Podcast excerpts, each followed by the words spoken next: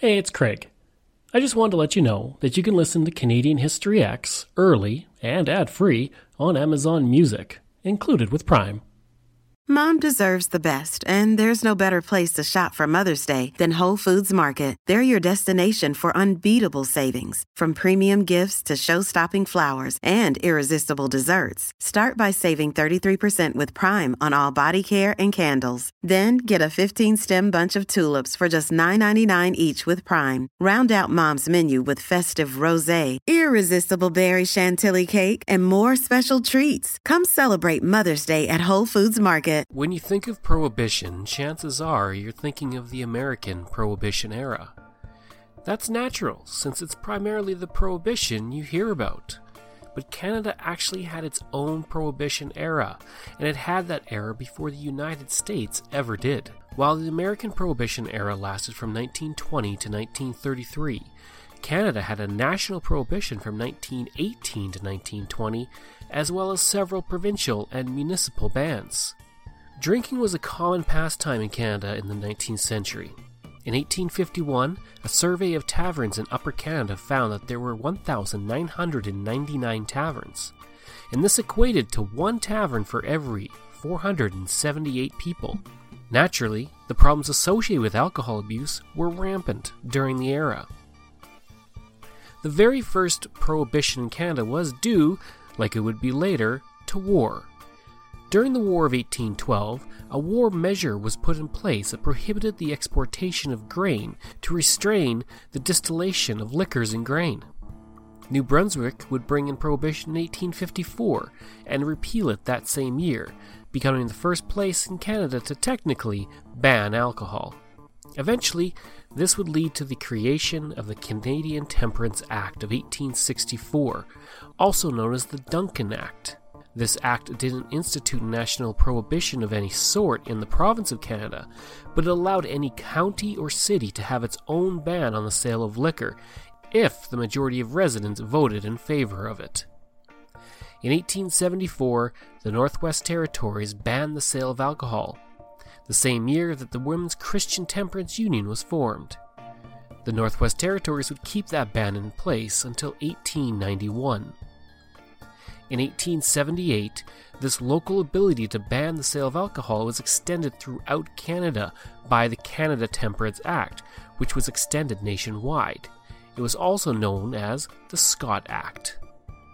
The first real push towards national prohibition happened in 1898 when there was a federal referendum on the matter.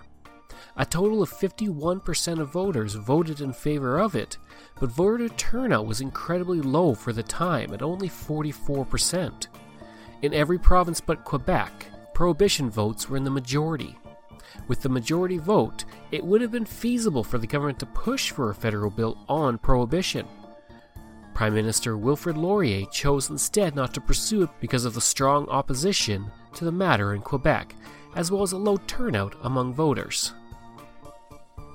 Between 1900 and 1914, one province after another began to ban the sale of alcohol. The first province in the 20th century to ban the sale of alcohol was Prince Edward Island. This decision to ban alcohol came about after an 1898 referendum in the province, which had only 20% against prohibition.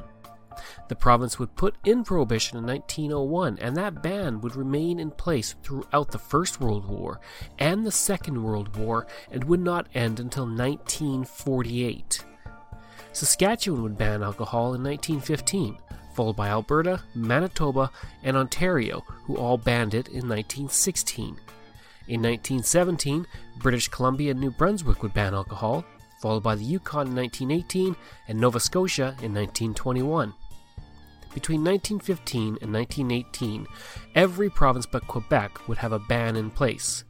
This was done under the War Measures Act of 1914 that limited the freedom of Canadians due to extreme circumstances like the First World War. Under the Ontario Temperance Act of 1916, brewing and distilling of liquor was not outlawed, and liquor could still be shipped out of the province but not sold within the province. Quebec would finally ban alcohol in 1919, but that was quickly repealed due to public backlash over the matter, and in the end, only spirits were banned. In 1921, both Quebec and British Columbia changed their prohibition systems to a government controlled liquor system, which still exists today. In 1923, Manitoba did the same, followed by Alberta and Saskatchewan in 1924. In 1927, Ontario switched to its own governmental system. These bans had a detrimental effect on the brewing industry in Canada. Between 1878 and 1928, 75% of Canadian breweries closed. With so many provinces banning alcohol, the time had come for the federal government to do the same. Following the 1917 federal election, national prohibition was made effective on April 1, 1918. Any alcohol of more than 2.5% would be banned from importation.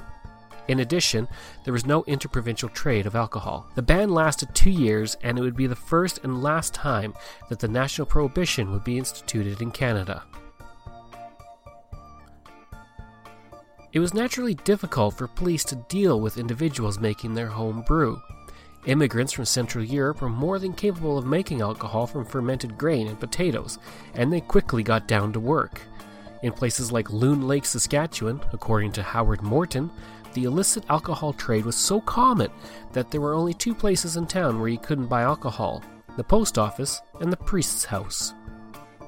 The difficulty in policing illegal alcohol was made apparent by the fact that during the First World War, the Northwest Mounted Police had a shortage of manpower and relied heavily on the provincial police force in places like Saskatchewan.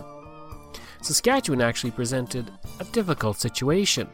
In 1923, it was reported that there were more illegal stills in Saskatchewan than in all of the rest of Canada combined.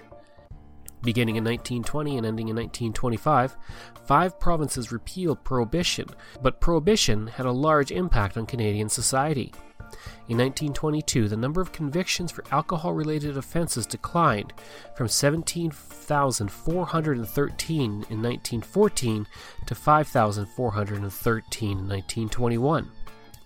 Cases of public drunkenness also dropped from 16,590 in 1915 to 6,766 in 1921.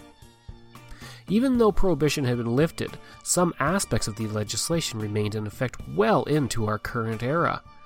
It remained illegal to ship many types of liquor across provincial borders well into the 21st century, and was only repealed in June of 2012. Other communities kept bans in place of their own well after Prohibition ended. Orillia, Ontario ended Prohibition in 1955, while Owen Sound banned it until the 1970s. A ban on the sale of alcohol in parts of West Toronto lasted until the year 2000. Several communities in Canada still ban alcohol to various degrees.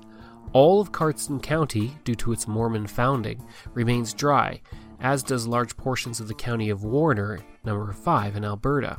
In Manitoba, Steinbach did not allow the sale of alcohol until 2011, while Natuashish in Newfoundland and Labrador banned alcohol in 2008.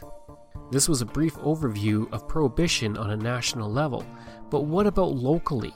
In Yorkton, Saskatchewan, there was a rising crime rate between 1915 and 1925, and the police force did its best to enforce the Saskatchewan Temperance Act. Looking at the local Yorkton newspaper, we have offered a glimpse of what that was like. Wasil Yarme was fined $200 and cost on Saturday by the Justice of Peace Caldwell on a charge of violating the Saskatchewan Temperance Act. The police allege that Yarme had been coming to Yorkton regularly and disposing of home brew, and on Friday last, after laying wait for more than six hours, they caught him in the act. He was given 10 days in which to raise his fine and is out on bond for $500 in the meantime. The town police yesterday confiscated six barrels of beer alleged to have been of greater alcohol content than is allowed by law. The shipment was consigned to J. Raymond of Yorkton, and a sample has been sent away for analysis. In Sarnia, Ontario, as well as with other places, bootlegging was a serious and sometimes deadly problem. Inexperienced bootleggers would ferment mixtures that kill or harm a person. Green beer was an unrefined alcoholic drink that would have a severe and damaging impact on the nervous system. In Radville, Saskatchewan, a vote on prohibition took place on October 25, 1920, with three polling booths in the Province Theatre. One polling booth was for the town of Radville, while the other two were for the districts to the east and the west. A total of 192 votes were polled, and the results were 113 dry, 74 wet, and 6 spoiled ballots. This gave the dry vote the majority. In Alberta, St. Albert was one of the most ardent opponents of the prohibition in the province.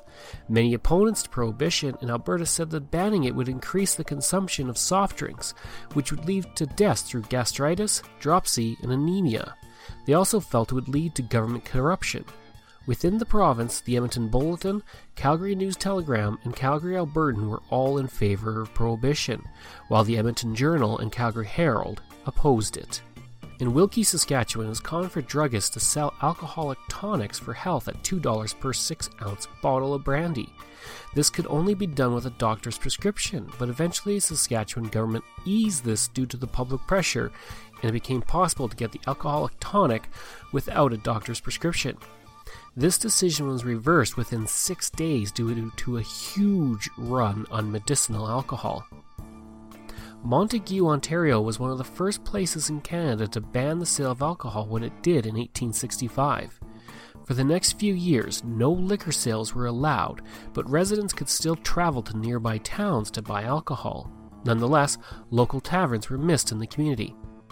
On April 1, 1869, 31 residents of the town sent a petition to the Montague Council to demand another poll to determine if liquor sales were desired by town residents. When the town poll was done, it was found that the majority of residents were in favor of repealing the prohibition against alcohol. The 19th hole is a common golfing tradition, and prohibition didn't stop golfers from enjoying a drink after a round. While many golf clubs themselves stopped serving alcohol, it was not uncommon for the players to keep bottles in their lockers.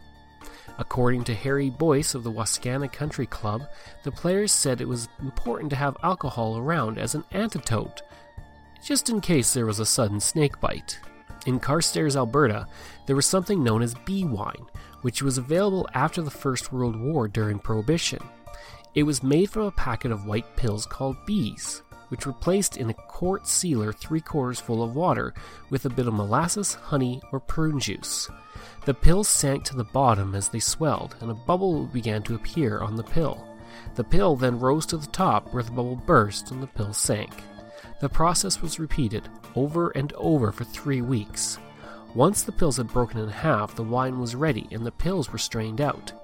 In that same community, there were dry squads of police officers that would destroy stills and alcohol when they found them.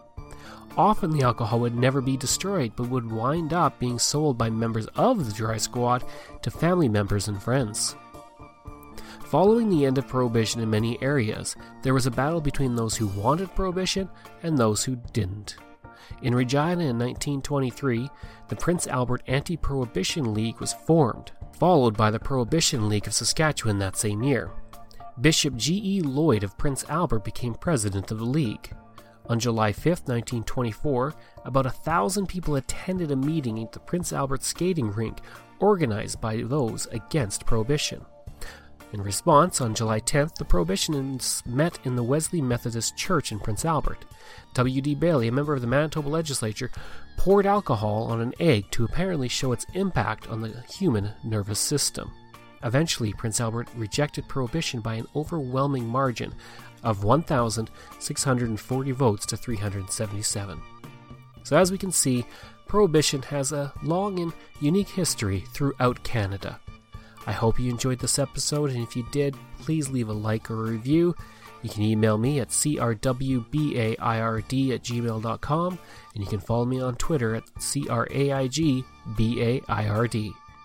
Information for this comes from Wikipedia, The Loon Lake Story, Sarnia, Gateway to Blue Waterland, The Black Robe's Vision, Wilkie, Saskatchewan, 1908 to 1988, Montague, A Social History of an Irish Township, Golfing History of Saskatchewan, Beyond Our Prairie Trails, Prince Albert History, Prohibition in Canada, Marianopolis, Examining Prohibition.